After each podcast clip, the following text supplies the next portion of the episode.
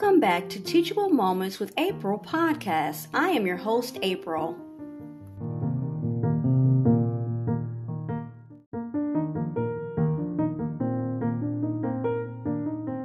This episode of the Reluctant Urban Herbalist, we're going to talk about 13 stomach flu natural and home remedies.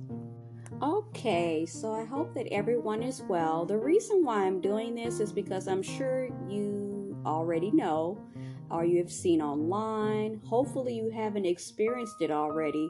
Is there seems to be some type of uh, I don't want to say an outbreak of of stomach flu. Okay, and they said that different things have happened with it. It's been some type of mutations, um, and the strains that have mutated are. Um, resistant to antibiotics. Um, so, of course, when I heard that, then I said, I have my next topic for my podcast, which brings us to this particular episode. Okay, so like I said, I hope that it hasn't already happened to you. If it has, I hope that you are recovering. Um, some of these um, strains or mutations of this particular kind of stomach flu.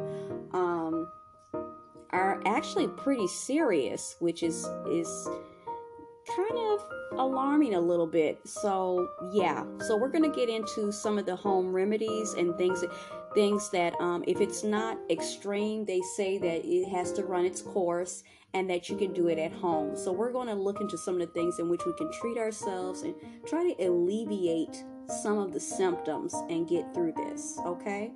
All right, so I think I got this particular information from medicalnet.com. There's so much information out there. Um, it's awesome, but it's kind of overwhelming at times. So, first, let's look at what is the stomach flu. All right, the stomach flu is an infection of the stomach and intestines. Though it is referred to as the flu, it is not the same as influenza.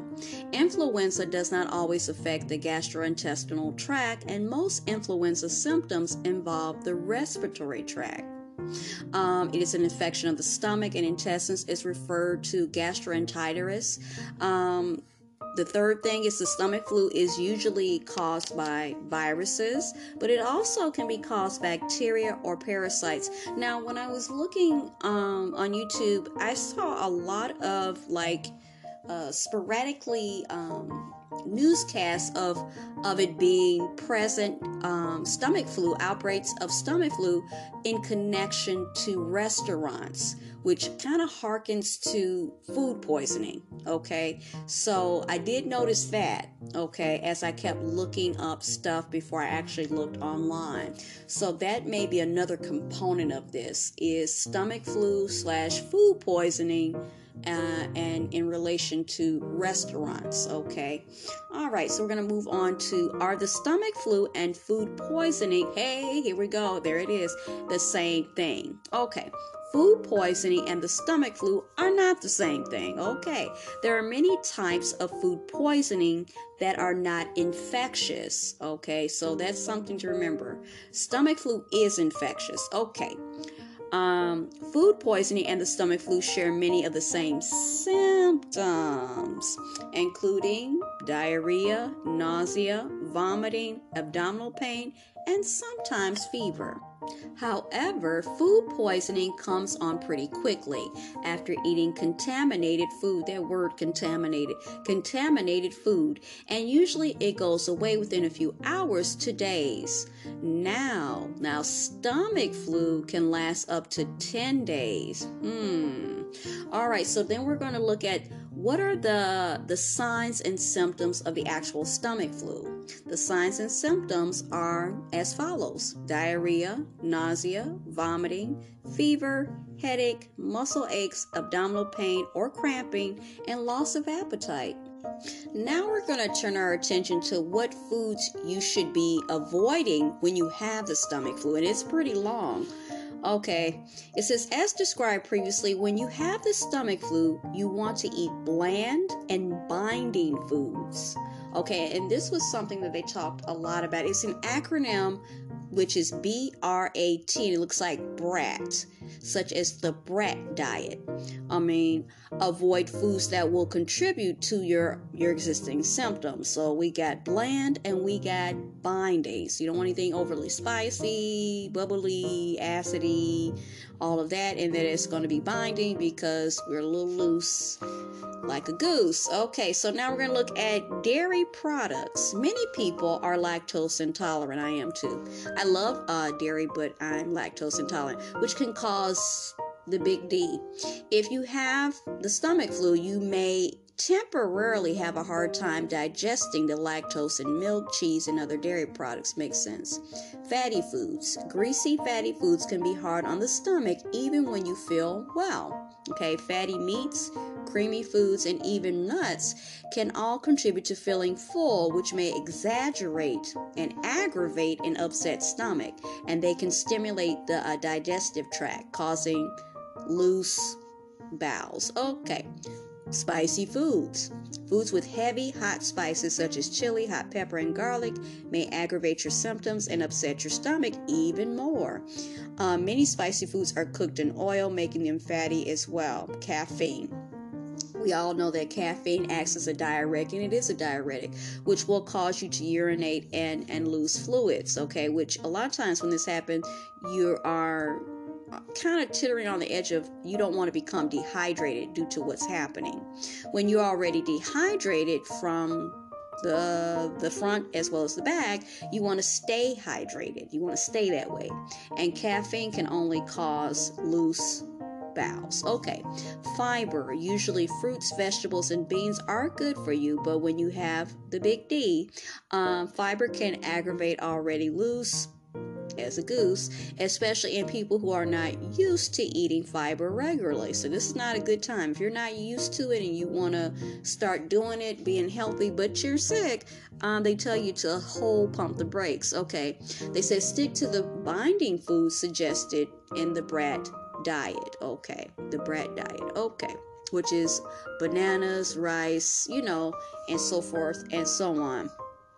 Alcohol. Alcohol, yeah, you don't want to be drinking any alcohol, can cause irritation and inflammation of the stomach lining, gastritis, and the digestive tract, and can stimulate uh, the production of gastric acid, which you want to avoid when you already feel nauseated. You don't want to make it worse. We're trying to alleviate.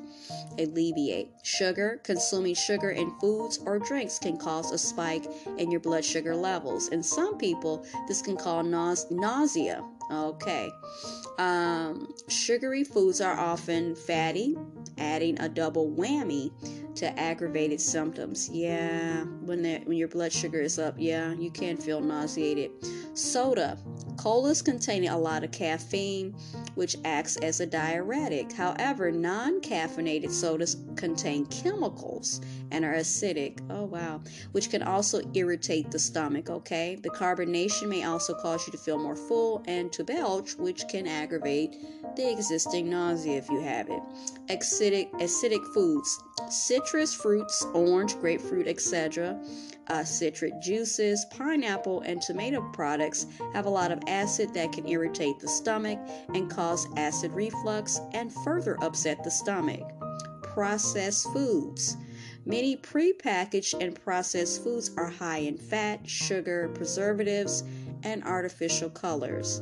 All of these can aggravate an already upset stomach or worsen the big D, especially in individuals sensitive to these ingredients.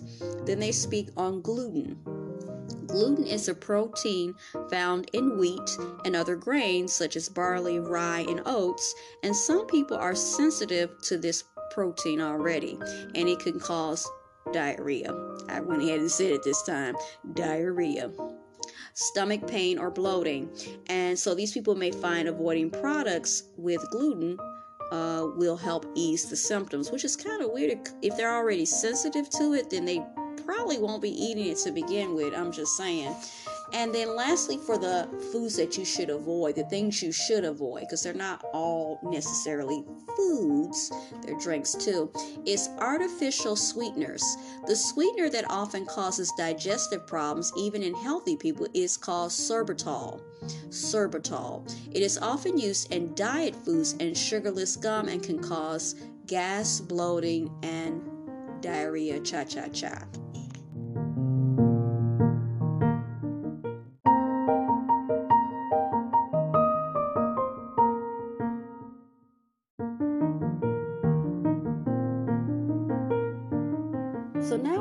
On to the main event in regards to home remedies and natural ways of dealing with the, uh, the stomach flu. What should you eat or drink if you have the stomach flu?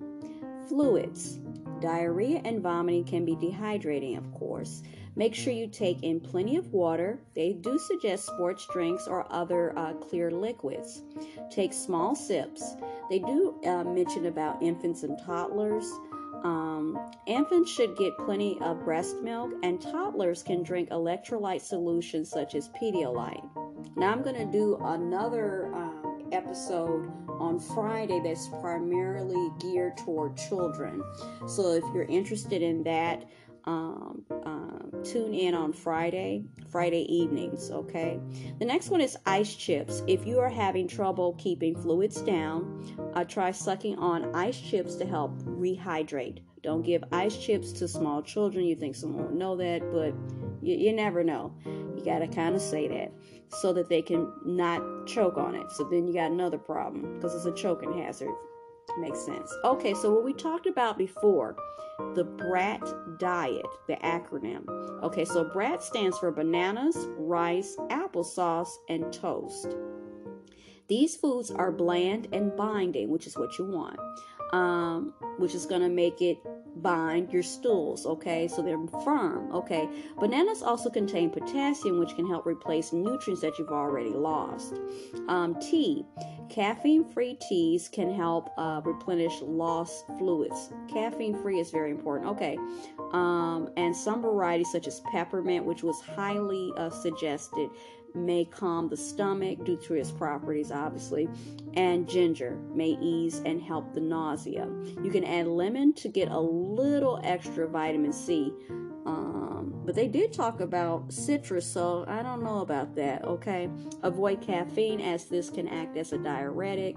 They said that already, making you uh, urinate and lose fluids. You need to uh, hydrate. You're trying to keep it, not lose it. Okay, because you've already lost some stuff apple cider vinegar. Some people report this helps ease nausea and stomach upset. Hmm. Okay, the next one is cinnamon and turmeric. Okay, both these spices are reported to help relieve the symptoms of the stomach flu.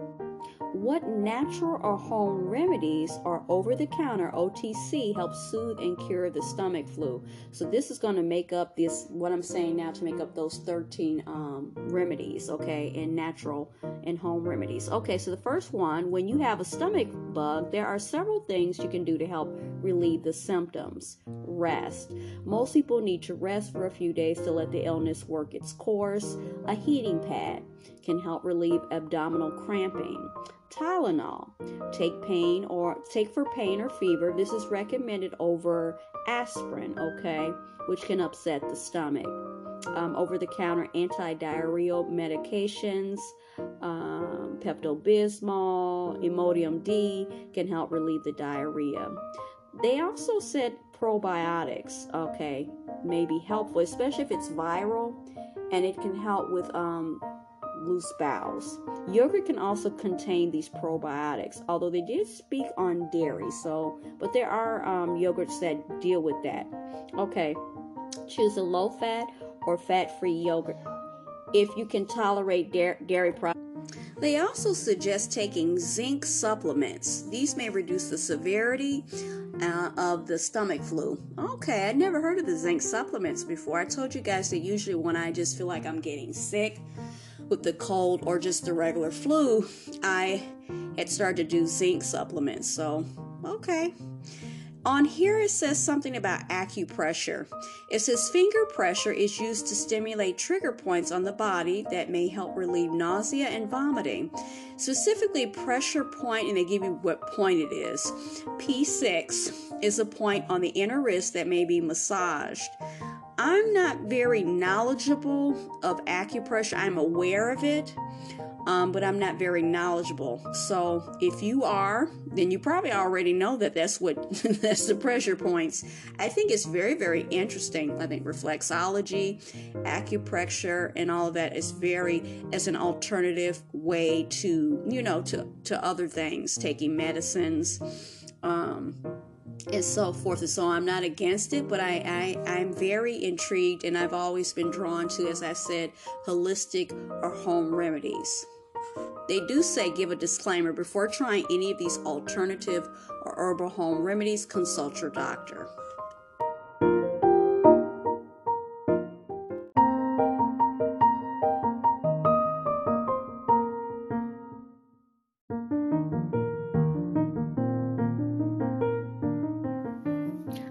You enjoyed today's episode. Thanks for listening to Teachable Moments with April.